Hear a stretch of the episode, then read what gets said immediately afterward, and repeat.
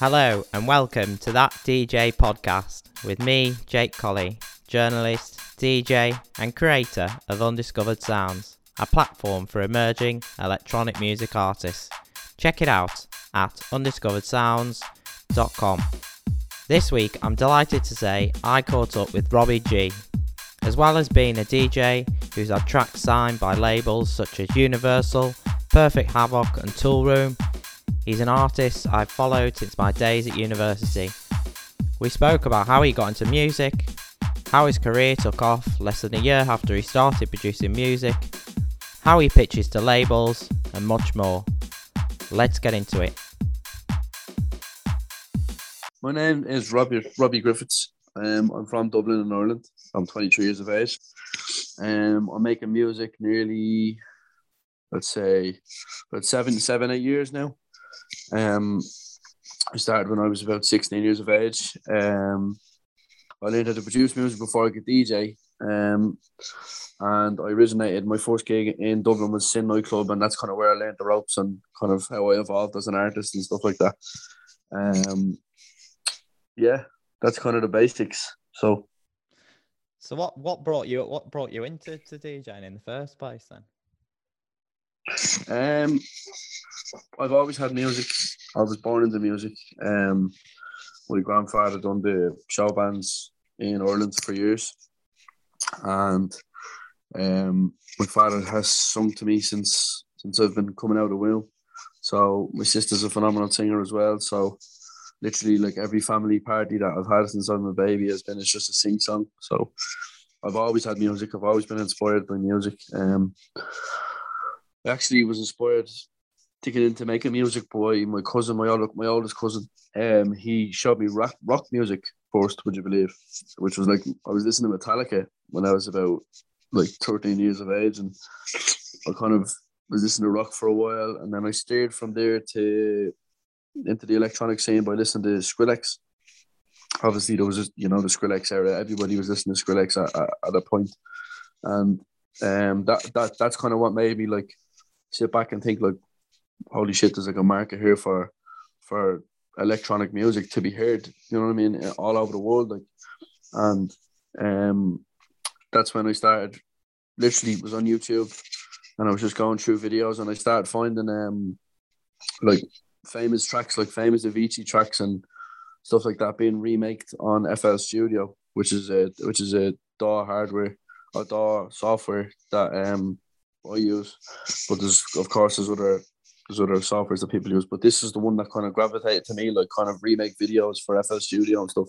So I just I found I found them satisfying to watch. So we ended up watching, getting stuck into watching loads of them. Um, and I was I was mesmerized by how they how they could do it, like how they could make like someone on a laptop, like I could sit right there and right now, open my laptop, get this software, and remake a, like a dance tune that's number one all over the world, and that blew my mind. Do you know what I mean? So I literally just picked it up. Bought, I ended up cracking it one day. Not gonna lie, I didn't buy it, but uh, I um I got the software and um started remaking music from tried to remake some stuff and obviously I was shit at the start, but um just kept going at it. Just kept going at it. Um until I got a result. And once I got that result that day, I was just I got a feeling inside me and was like, this is it. You know, I mean, this is this is what I'm going to do for the rest of my life. You know. So how long did it take you to, to get from from that first time you kind of opened FL Studio to to get to the point where you'd actually made something you were you were quite pleased with? How how long did that kind of take you? Um, I reckon, like it happened. Like to be honest with you, mate, like it happened so fast. Like once once I made a track and put it out, like I know I know for sure that there was a lot of attempts beforehand. Um, in that time frame, I don't know how long. I don't know whether it took. I know it was definitely less than a year, but to put it into perspective, I wasn't like I wasn't like say playing around with it for two days and going on and living my life and then coming back. Like I was on that from like morning to night, no sleep, Monday to Sunday. Like I just kind of just I found myself addicted to it, and it was just all I knew. You know what I mean? And like I've had an addictive personality from very young. So like I used to play Call of Duty all the time. That's all I did. I never went out. You know what I mean? And and it went from like that's how I found. Like it's funny how it linked up because because of because of playing like the game and all when I was younger. I linked myself into YouTube, and there was like a there was there was there was a big community for like streamers and stuff like that when it was only kicking off. So I was always in a I was always in that certain community where like YouTube videos or things like that. You know I mean? I always kind of went towards that, and that's what linked me into into making music because I knew I wasn't good at playing Call of Duty. I knew I wasn't good at that because I was crap. Like, but that's how I found myself staring into kind of FL Studio because it's a similar type of it's similar type of, type of category. It's full of creatives. So that's kind of how I ended up there. So when when I when, when my mind kind of stared off playing the game all the time, it was staring into this. So I was on this morning, noon, and night for days. Just no pressure in the world. I didn't have any limits or deadlines to make music. It wasn't. It was just for fun at, at that point. So I had no pressure on me. So I was just making music, making music, making music, not really caring what people thought. At this point, there wasn't really a there wasn't really a, a platform in, in Dublin or, or, Ireland at the time for what I was t- for the type of music I was making, and um, just kept doing my thing, just kept doing my thing, and then um, I think I was making like big room for a while, like EDM and like kind of like uh Luigi Vegas and like Mike and Tomorrowland, Ultra Music Festival, all that stuff. Like I was watching the live streams, you know what I mean? I, I used to live for them live streams, you know what I mean? So um I was kind of trying that stuff and I was like, right, I'm levels behind here, like this is not gonna work. So it got to the point where like I never actually released any of any of that stuff because I was only starting off. It was kind of more of an experimental era. Um and then one day a mate of mine came to me and said, because at this point I didn't show many people my stuff. And he came over to me and said, "Would you not try and make deep house?" And I was like, "What's deep house?" I actually, I actually had no clue what it was. And uh, he goes, "This is the word for word how he explained it." He goes, "Basically, it's you take an old school vocal." He said, "You chop it up and you put an, a, a nice beat around it." I was like, "That sounds all right." you know, I mean, that sounds easy. So um, it was around the time uh, Philip George um, Wish You Were Mine came out, and that was number one. And uh, literally, I just got an old '90s vocal. Um, made a track that was it's called Brown Eyes. I don't know if you've heard it. It's one of my first ever tracks that was never released. Um, it was literally one of my first ever deep house tracks like I ever created, and it went viral in Dublin. Like it actually went all over the, all over Dublin, and it has like six million views on SoundCloud now. It still hasn't been it still hasn't been signed up right, and it's just the way it's worked out. But that's actually the first house track I released um, and and I, it blew, it went crazy, and that's what I'm saying. Like that was my first one that I tried, that I actually put out, and it blew up from there. And from there on, and things just went crazy. Like literally for about two or three years, it was just absolute like madness. Like you know what I mean. But we get into that. We get into it. So from that first track, first track that kind of it went went viral and stuff on on SoundCloud. What what kind of happened from there? Then what was what was kind of the next thing that happened? Um, so from so from that track going going crazy, um, uh, there was an under 18s event that was on because I was obviously I was only 16 at the time. Um, there was an under 18s event that was on in Dublin, and I got a phone call to be asked to play at it. So that was my first gig, and like I said, I had no clue how to DJ at this point. So the day before, they just assumed because I was making music first that I could DJ, but it was actually the opposite. And uh, I only I was so excited about the gig, I was buzzing for it, and it took me till like the day before to say, "Oh shit, I actually don't know how to play." and and I, this was like a big, huge warehouse. Like for for under 18s, this setup was crazy. Like big, it was this is a big warehouse, so there was a couple thousand people in this in this uh, building. Like, so what I had to do was I had to come in early and learn how to DJ before the show. so I was literally like being taught the basics before the show, and luckily, luckily that I could actually pick it up quick enough and play a decent set without making a, a show of myself. But um, that kicked off then, and then then that's when I got the buzz of DJing. So I was just like everything would happen so quick. It was one of these things where like I got the I got the buzz from from how it, how it, like how it feels to make music, and then literally within the same amount of like maybe in the same month or so, um, I got how I got to see how it felt to play to thousands of people.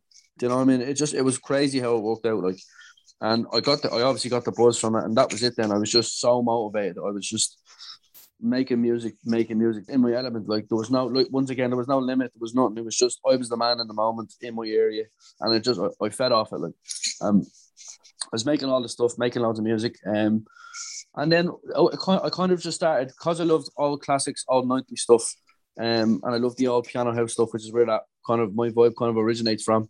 Um, I started remixing old classics, old classics from years ago. Like so, say I remixed uh, "Freed from Desire," "Gala," "Freed from Desire."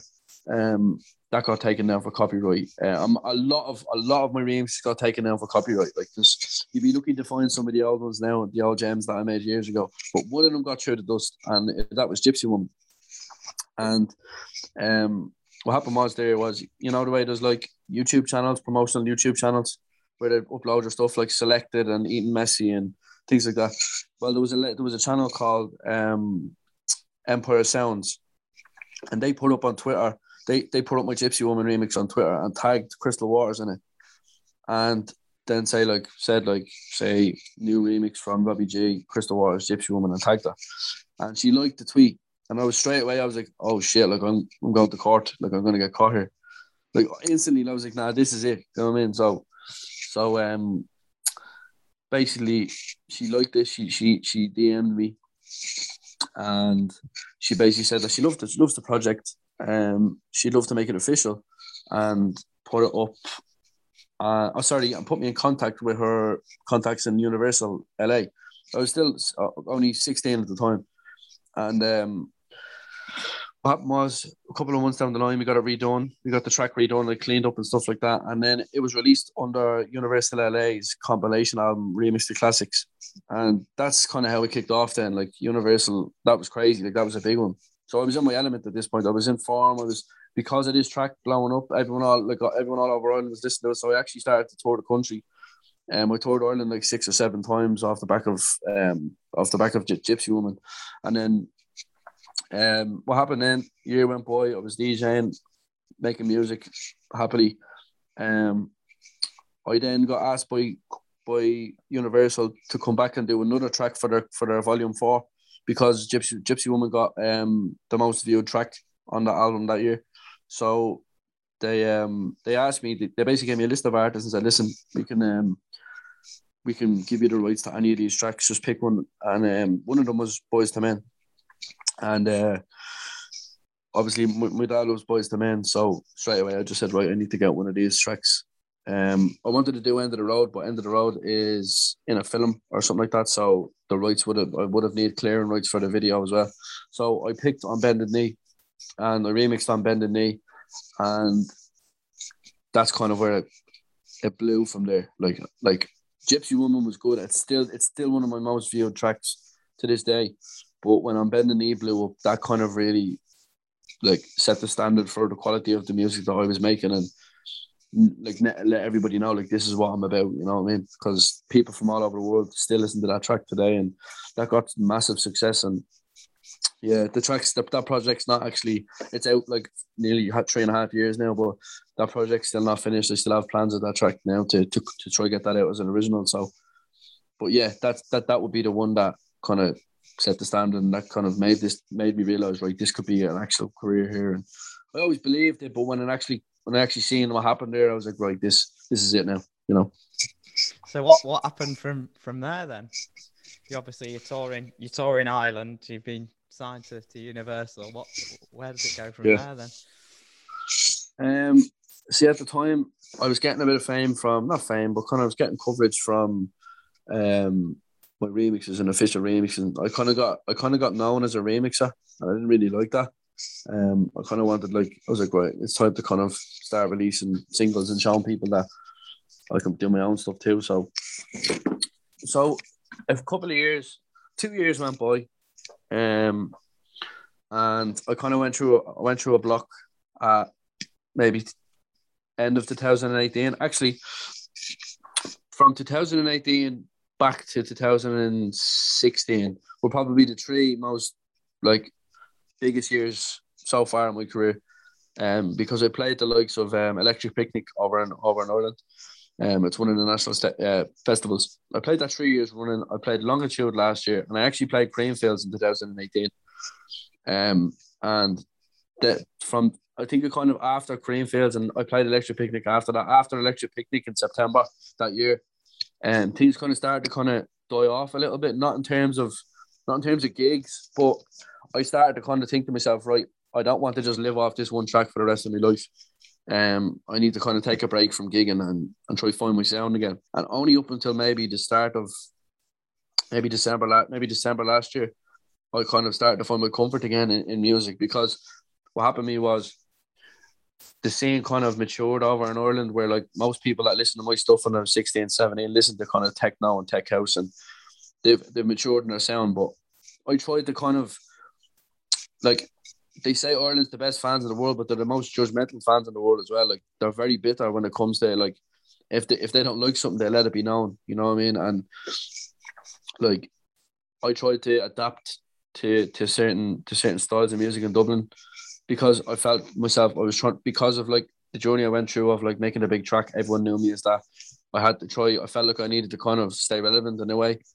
So I kind of I kind of ran off with with like the music I was making, I was always trying to wasn't making music for me anymore. I was making music to try stay like I said, stay relevant. So um I went through a phase like that for a while and I didn't really like I kind of got down the dumps a bit because I, was, I wasn't expressing myself like I was before with music and naturally just making what I wanted to make and making it for myself, you know.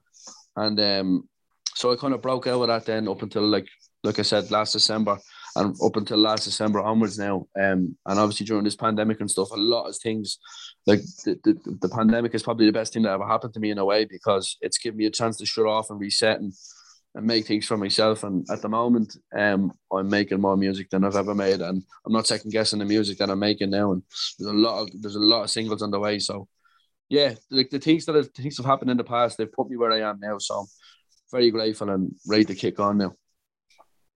So where what, what's the plan? What's the plan from here then? Where where do you see your career going from from here? Because obviously you're still only only really young. So yeah, yeah. Um, to the top, man.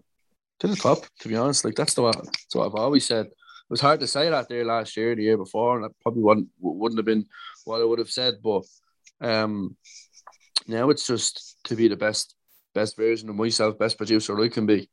You know what I mean? Um, when I'm making music and when I'm not. And um, one of the things that uh, I've learned is it's it's how you live when you're not making music and when you're not working. It reflects it reflects on how how your music turns out, you know, and and your work ethic and it reflects on all of that. Like that's a very important factor. Um, obviously, like years ago, I could I could sit on my laptop and do nothing because I was a young kid. I had no care in the world. But now things are different when you get older, as as, as time goes by. Like, so it's just about getting up every day and trying to keep the head straight for when it is time to sit down in front of the screen and make music that I'm ready to do that, you know. And um, that's kind of something that I've been focusing on in the past while. Um, is about keeping my head straight, you know, keep my head healthy. Um, because otherwise you can't perform then. So now that I'm doing that, um, I'm naturally just taking on as much as I can take on, getting done as much as I can get done. Um, this year, my plan was to put out a lot of music, but obviously the pandemic um, has changed that. I don't really want to release music while the clubs are closed, obviously, because over in Ireland there's nothing going on. I'd like to play out the stuff that that I'm that I'm releasing. Like there's music that I've released last year that I still haven't played in the club yet, which is which is a bit crazy. Like, um, but I have a track coming out this July with Perfect Havoc in the UK. Um, I'm not, I'm not sure if you know Perfect Havoc, but yeah, yeah, yeah. So Perfect Havoc are uh, pretty big deal, not it? Yeah, yeah. So actually, I, I, I signed I signed the three track deal with Perfect um early this year, um which is which is probably like it, that was huge for me because of like I said before, it took me nearly a year and a half to kind of get myself back together and then to kind of come back like that and sign a three track deal like that was was massive for me and it kind of kickstarted things back for me to say like to tell myself like listen this is this is definitely doable like you know because I kind of got scared of the fact that like I, because I was living so high and I was doing so well in music, and then it just dropped. I was like, "What am I supposed to do?" And then when this came back, I was like, "Right." It proved to me that if I'm if I'm okay up here, then it works. It's gonna happen. You know what I mean? So, so I have I have like 10, 11 singles in the works right now. Some that are done, some that are about to be done, or some that are in the works right now. So there's a lot of music coming my way, and I think now's the perfect time to um to kind of work on that because I'm sitting at home and there's nothing else to do. So, but yeah, man, we're we're very active out here. so what's what's a typical what's a typical day for you then in terms of kind of doing the music and stuff? What what do you have a set set schedule or do you just kind of play it by? Um, and here's me telling you that things are going good with this and that, but that's literally what I'm working on. I have the worst routine in the world. Um, because because for only up until last October, I actually never worked. I never had to work. Um, I only started working in retail last October because of because of the times like, and um, I never had a routine. My routine was get up, do what you want, make music, um, and chill out. But now, obviously, because things are not like that anymore, um, and obviously, a lot of things happening down the line, um, in terms of living the high life. There's a, there's low like there's low parts of that as well. So that gets in the way of it as well. So that that's another wake up call in terms of like sorting sorting my shit out. But literally, man, it's just a simple day. It's just about me getting up getting up as, as early early enough, um, going downstairs, get myself something to eat, get myself. I can't function if I don't eat, so I need to I need to eat something before I do anything. Um, so go down, just get me get myself a coffee, get myself something to eat, come upstairs. If there's anything that needs to be done, so say maybe like my mother wants me to walk the dog or something like that, I'll go up, I'll go out and get some air, I'll go do what I have to do, and then plunk myself in the in the chair and work on music. If it doesn't work for me, then I'll step away from it. That's one thing. That's one thing that I, I, I never did before. I tried to force an idea, but if, if you're not if, if I'm not creating something within two hours, sitting at a computer for two hours, then I walk away because otherwise I'm draining the brain, and uh, you get that's how producers get producers block and writers block because they try forcing an idea that's not there. You know what I mean?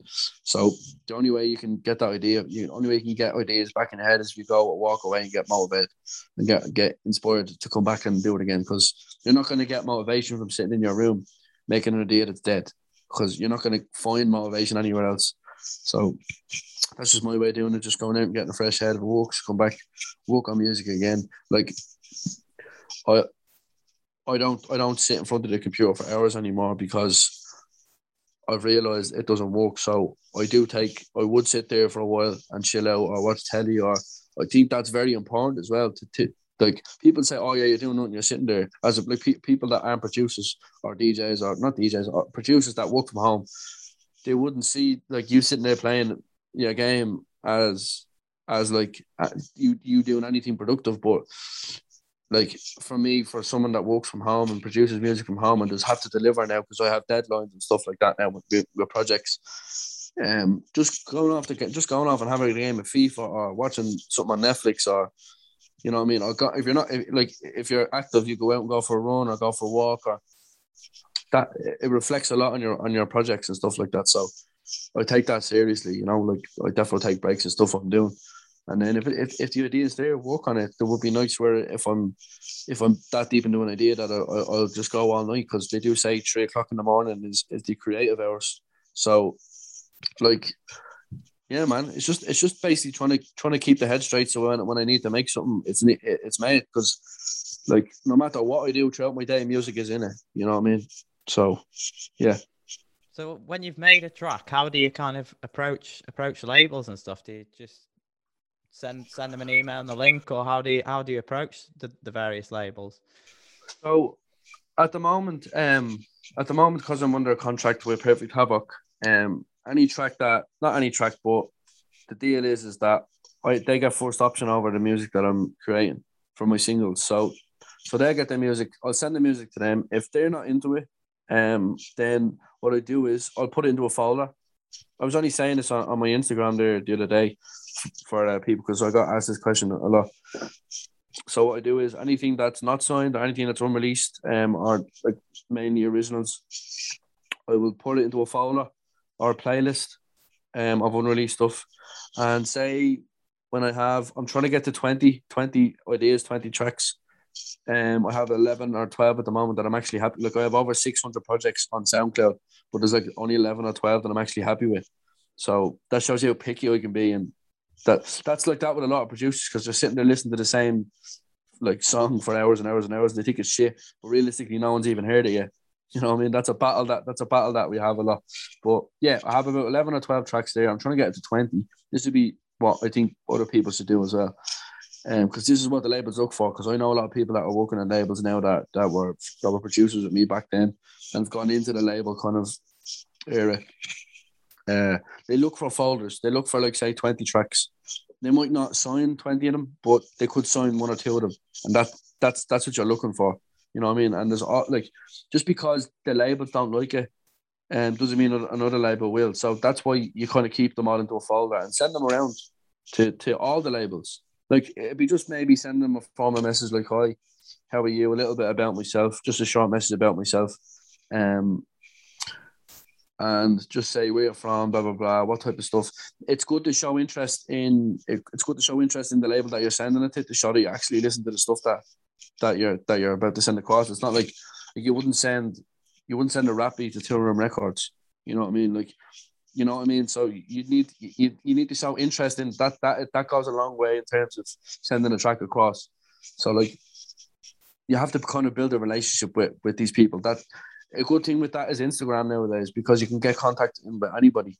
You know what I mean? And it's just about just about trying to keeping your name in their face. And then it's a good way of doing it with Instagram and social media and stuff, kind of following these people that you're that you're about to send music to. So then when you do send music to them, the name will ring a bell. They won't know why or how, but it will ring a bell when, when, when you send it to them. But um, yeah, man, just it's simple. It's just get the music done, send it across, and you can do no more about it. It's just up to them to listen to it then, you know. But yeah. So so how do you go kind of how do you go about approaching getting gigs and stuff? Do you do you kind of is that kind of dealt with now because of because of where you are? People come to you, or how do you kind of um, approach that? Well, from my experience, um, like I said, when I when I met Gypsy Woman and, and I, had, I had that track Brown Eyes that came out, the unsigned one, but it kind of blew up all over Ireland. Um, like the guy that was managing me at the time, he was friends with one of the booking agents in, in Ireland, and he was like the lead and booking agent in in the country. And he basically said to him, "Listen, I have this guy here. Uh, there's a high demand here from. Um, he has this. He has this music, and he put out feelers around the country because he would have had a list of clubs and this and that. And that's kind of how it worked, worked for me because then he took out my my bookings. But for anyone that's that's starting to, for anyone that's starting to kind of come up as a as a DJ, um, I think it's just the best way the best way is to stay relevant. So, like I said, um, make music, um, put out as much content as you can. If you know, if you can't make music, make mixes. Just show you're an active DJ, and your following will come up, and that's what the clubs are looking for. You, it's not, from my experience, it doesn't really work when you when you offer yourself, when you offer your services. It's kind of more about what you're doing when you're not in the club. That's going to pull people into the club, and that's what's going to pull the clubs to come and book you. You know what I mean?